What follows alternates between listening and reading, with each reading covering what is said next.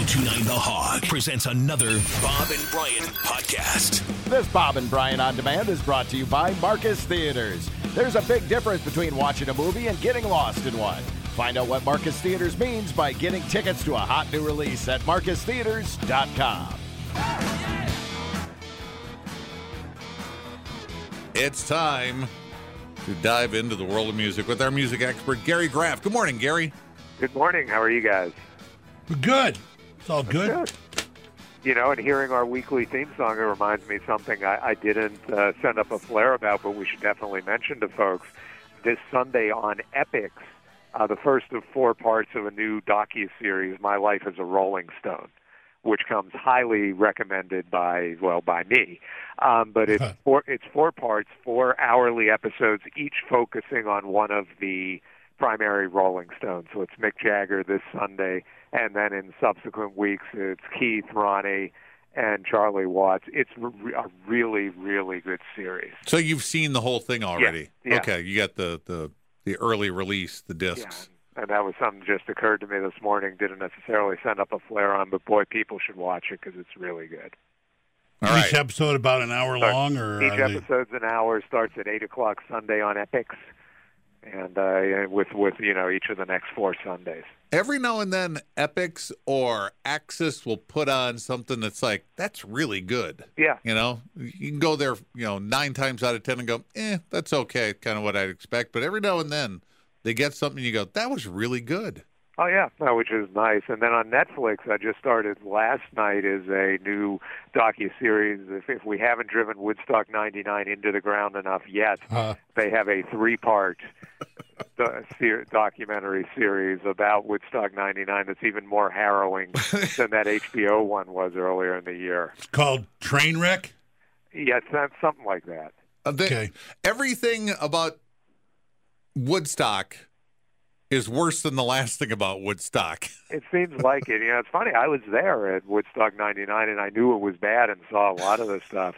But this series, especially, is like, wow, I didn't know that would happen. All right, and it's on Netflix now, three part series. Right. Yep. All right. started. Maybe I'll I'll add I will add that to my must watch list. Uh, let's start with the old school guy, Lou Gramm. He hasn't been old he- school guy. He hasn't been happy with Foreigner for some times, but he's really unhappy now. Yeah, you know, basically what happened. So it was all peace and love and everything in like 2017, 2018, because they were doing some shows with the original band, you know, as kind of like a special guest attraction, uh, this and that, and that kind of that kind of came to an end. And now two of the guys have passed away. Lou Gramm did an interview. I don't know when he did it, but it was published this week, where first of all he bags all over Kelly Hansen the current singer. He basically says Kelly's all right, he's a good singer, but all he's doing is copying me. He's not being Kelly Hansen, he's being Kelly Hansen doing Lou Gramm and he says he does Lou Gramm says he doesn't take that as flattery because you know every singer should do it with his own style. So that was one thing and then they asked him about, you know, making any future special appearances with Foreigner and you know, Lou Gramm says he think that he thinks that's over and then he goes out and more or less outs Mick Jones, the founding member, you know, the founder and the sole original member, left in the band as his poor health. He comes out and says, "Yeah, he's been in the hospital a lot." And now when they do shows, if Mick Jones is at the show, he comes out and plays plays a song and waves and says goodbye, and you know, bag, bags them on having no original members of Foreigner on stage most of the time, and uh, you know. I, I I thought it was a little. It's you know, it's one thing to have an opinion, but you know, they're not talking about Mick Jones' medical condition for a reason, and it's probably not Lou Gramm's place to to be talking about it. Did Lou just I don't know cash out of? Does he? He got bounced. Lou, yeah, yeah, he was uh, he was he was released. basically he was kicked out by he Mick had health. Jones. He had health issues. Yeah, right. He, And, right, he uh, did. Yeah, and it was the same case as like Jon Anderson and Yes, and there have been a couple of these others where it's like, you know, the army marches on and it leaves its wounded behind. Whereas, you know, with rock rock bands, you kind of figure now we we're all in this together, we take care of ourselves. But some of them have done that. You know, we will we will go on if you're not capable of going on with uh, with us. See you later. I always find that interesting. Some bands are like the cast of Law and Order. You know, from the time by the time Right. you get to the end of it, it's not anywhere near what it was in the beginning, and others are. Yeah. Okay, if, it- if Mick Jones isn't on stage, it's nobody from the original Foreigner, right? Yeah, no, and nobody close. How many other bands are out there doing that where there's no original members anymore? With Skinner? zero original members, there aren't that many, um, and I'm hard I'm hard pressed to think of who. I think, depending on the version you see of the Guess Who, at any given time, sometimes the drummer's with them, but not always. Uh, most of the bands have a cursory, either original member or or somebody who's been with it a long time and was part of the key years. Like Marshall Tucker still has one guy who was part of those key years, you know, and, and a contributing member. It's not just like you know some guy who didn't do anything but play the songs. I mean, it's Doug Gray. He's the writer, you know, singer. So you know, so that's but um, and there are, there are quite a few bands who who are out there like that. The average white band, I think it's two guys. Um, you know, so there, but there, there aren't that many where it's it's zero zilch. I had to read this this line twice to make sure I didn't get my get my lines crossed up. Vince Neil is going to make his Grand Ole Opry debut. He made it. He He, okay. He did it already. Yes, you read that right. Vince Neil, Motley Crue, Grand Grand Ole Opry, all in the same sentence. It happened this past Tuesday down in Nashville. Vince has been living in Nashville for quite a while. We're kind of used to him being a Vegas guy, but I guess he's been down there in Franklin, just outside Nashville, and he sang "Home Sweet Home" with the Grand Ole Opry House Band, and uh, had a little help Was from it- another singer named Cherish Lee.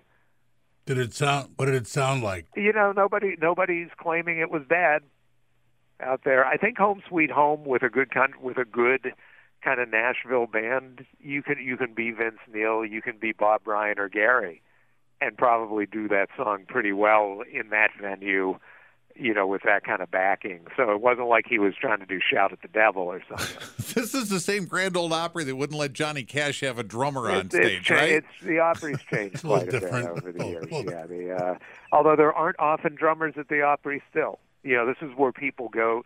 This is where established stars go to do that old old style show. Is it you know. considered as big a deal if it's not Friday or Saturday night at the Opry? Because that's when they do the shows. That's, when they do the show. the Yeah. show, right? Um, it's it's a big deal when you have something like Vince Neil making his first appearance. okay.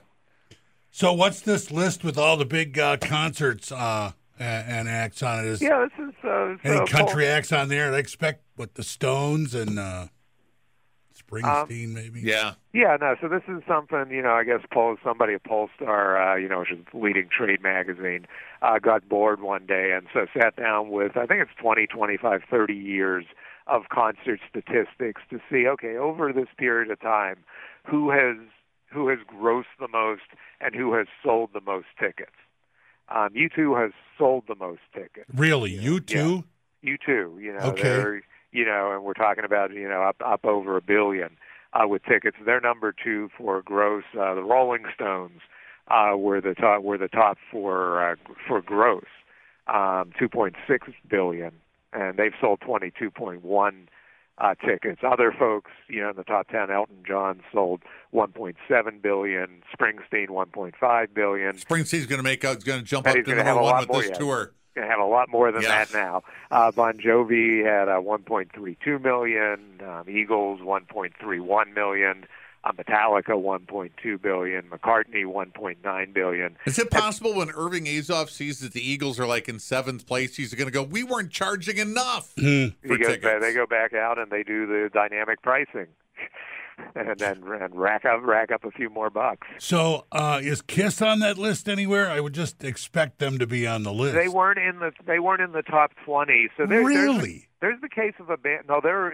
I think they're in the top 20 of ticket sales, but you know, actual actual number of tickets. But Kiss has always, to their credit, has kept their ticket prices comparatively, Okay. emphasis on comparatively, uh, reasonable. Because You Gene know. loves money. He Right. Gene never. loves- And I think he would, if he saw what money. other houses in the neighborhood were selling for, he'd jack his price up.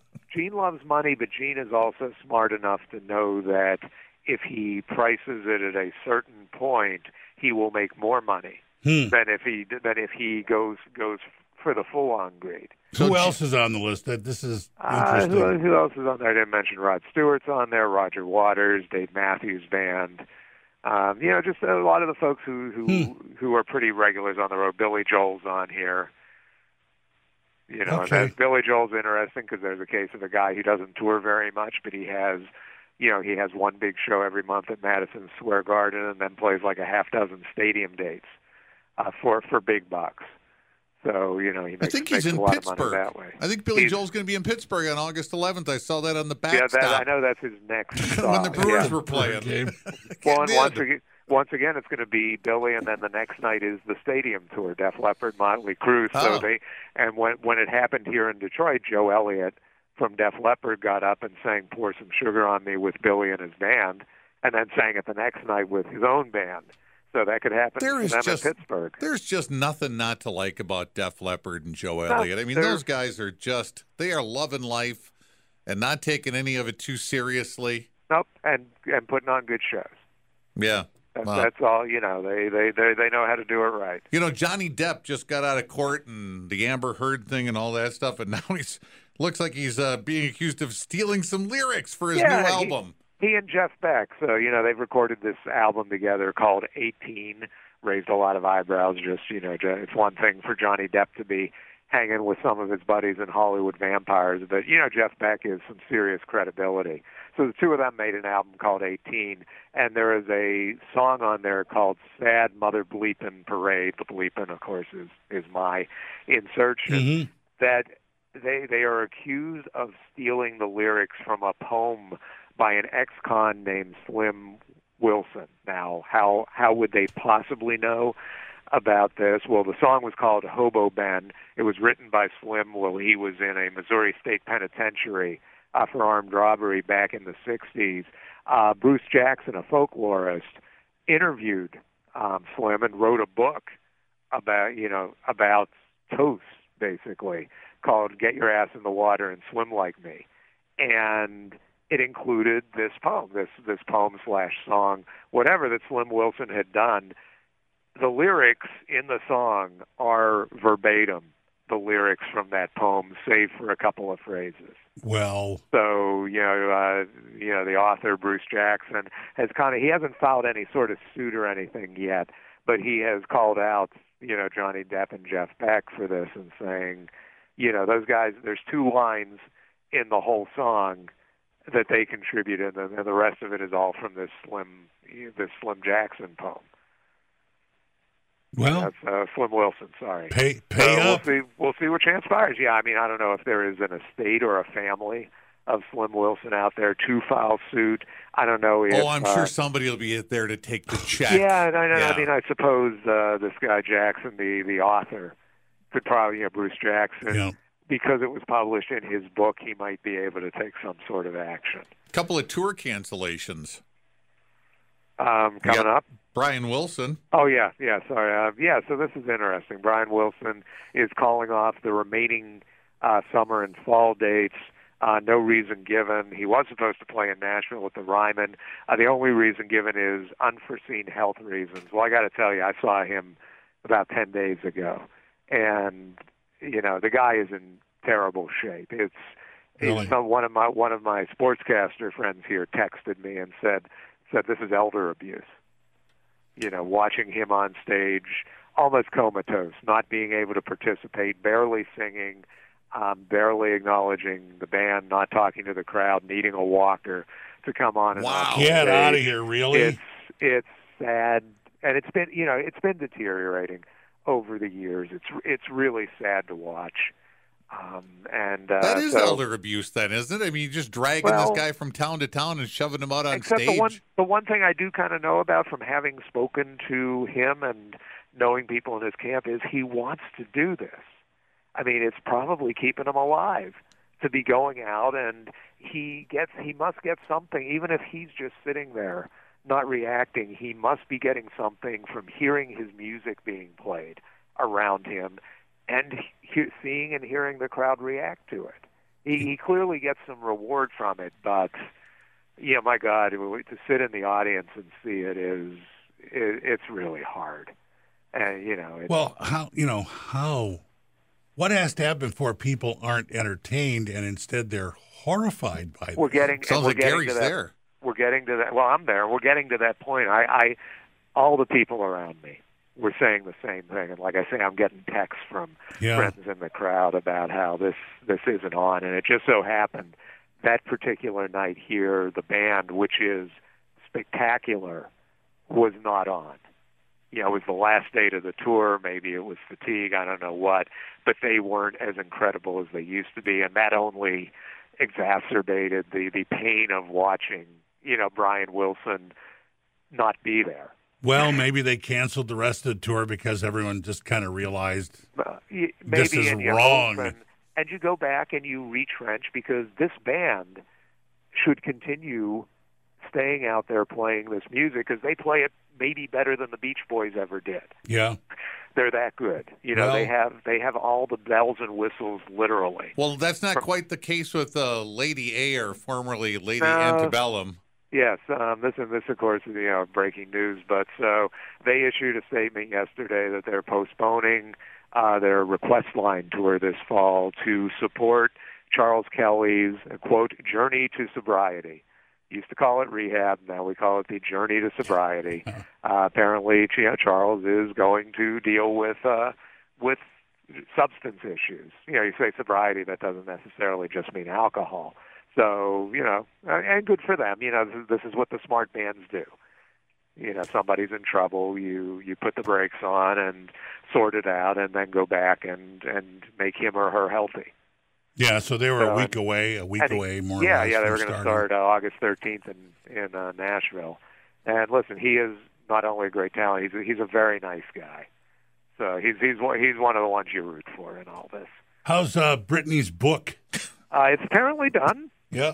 you know, but because of supply chain issues, Right, we're out of uh, paper. which, which, by the way, is affecting my next book too. Oh, Uh, yeah? we're not going. We're not going to. Uh, we're not. We're not going to see Britney's book probably till January of 2023. So in Really? a, in a few months. That's when are we going to see your next book? Uh, Feb- February, if uh, if they cut down enough trees. Uh, do you want? Do you want to tell us what it's about? Oh, it's uh, it's it's called Alice Cooper at 75. Oh, okay. And it's part of a new series that's just launching. Um, there's a David Bowie at 75 book coming out any old day now, and an Elton John at 75 this fall, and then the Alice will be the third book. And you'll be hearing about it, believe me. All right. In fact, maybe we'll even come up there for some sort of event. Hey, hey, Okay. there you go. A little book And- signing. And you will be giving away copies, I can promise. Can't wait. Uh, let's see. Ed Sheeran. It wouldn't be a week without Ed Sheeran. Yeah, he uh, and and good Ed Sheeran news. So he is the first artist to top 100 million followers on Spotify. So you can be part of a big club if you haven't started following Ed on Spotify already. He, in typical Ed Sheeran fashion, greeted this news by doing a, a Twitter video of him walking around wearing a shirt say, "Ask me about my 100 million Spotify followers." and and you know, it's clearly it's a setup, but basically he he has all these crew members and even some fans and stuff passing him by and showing indifference to you know to the shirt, and he's like, "Hey, I have 100 million followers." so you know, it's he handles it as he does everything else with a lot of grace and good humor. Uh, Taylor Taylor Swift and Drake.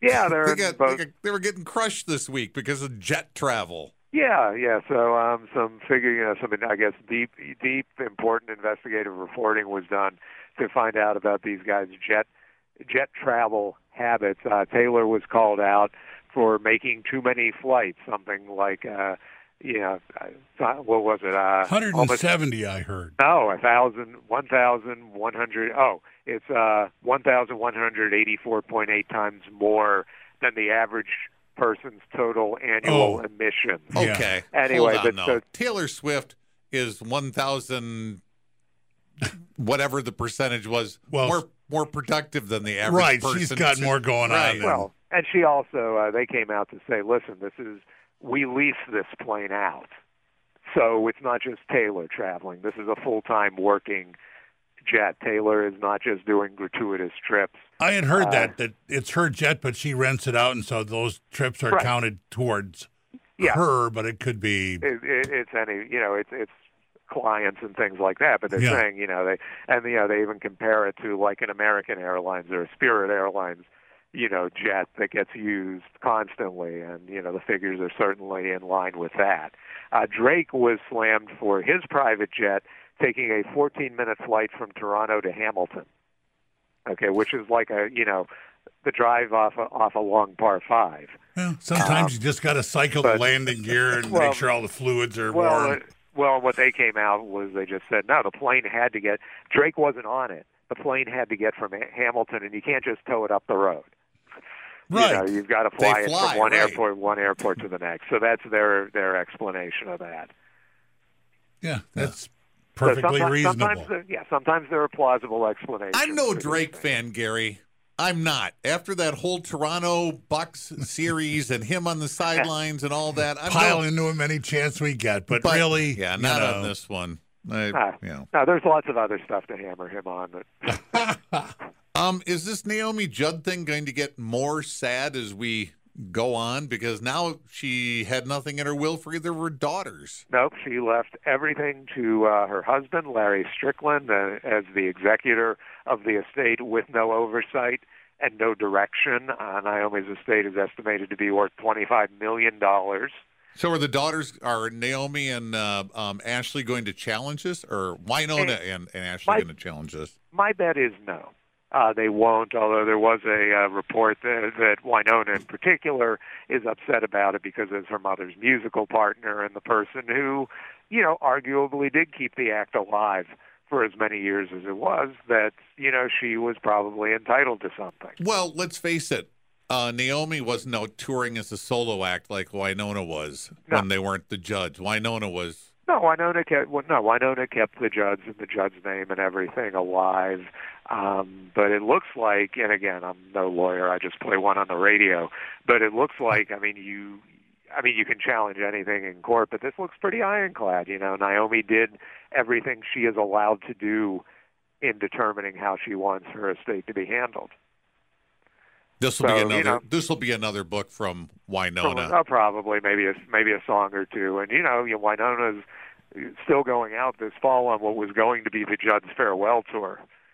Um, so that, you Yeah. know, it'll be interesting to see what she has to say about Mom uh, while she's playing these shows. You want to finish up with Beyonce? Uh, we could, yeah. A lot went on uh, with Beyonce during the uh, during the past week. Of course, a week ago uh, today she released a new album, Renaissance, headed for a number one debut. Debut right now in its first three days of sale. It was the fourth fastest selling debut of the year uh, after albums by Harry Styles, BTS, and Kendrick Lamar. And again, that was after just three days. Meanwhile, uh, she had to remove a, the word spaz from the song Heated after getting clapped back for it being ableist language. Um, you know, just a lot of people took offense to that. Then she had to take the Kelis sample away from the track Energy because uh, it's because she hadn't gotten permission from Kelis to do that sample. It was from Kelis' song Milkshake. Um, Kelis is claiming victory now. You know, you know, she is saying that listen, we, you know, Beyonce and I are acquaintances. When you're going to sample somebody's song, you reach out and you ask them. It's just fair and proper. Uh, Kelis is blaming Pharrell, who I think was a former boyfriend, and he produced the track, and he was saying that you know, and she, Kelis, is saying that this was him getting back at her, you know, by just dropping the sample into the song. But she's apparently having the last laugh. Uh, Monica Lil- Lewinsky has asked Beyonce to take a reference to her out of uh, one of the songs. And Monica then, just saw the opportunity. Hey, if you're going to start changing lyrics, you want to pull me out of that song pull, too? pull me out and all that. By the, way, name by the, is in by the the way, did I tell you I have a docu series out too? Yeah. And, uh, and then Diane Warren, you know, the songwriter, uh, posted something online, not so much a diss, but pointing to one of the songs on the album and saying there are 24 writers credited on this song. How does that happen? Explain it to me.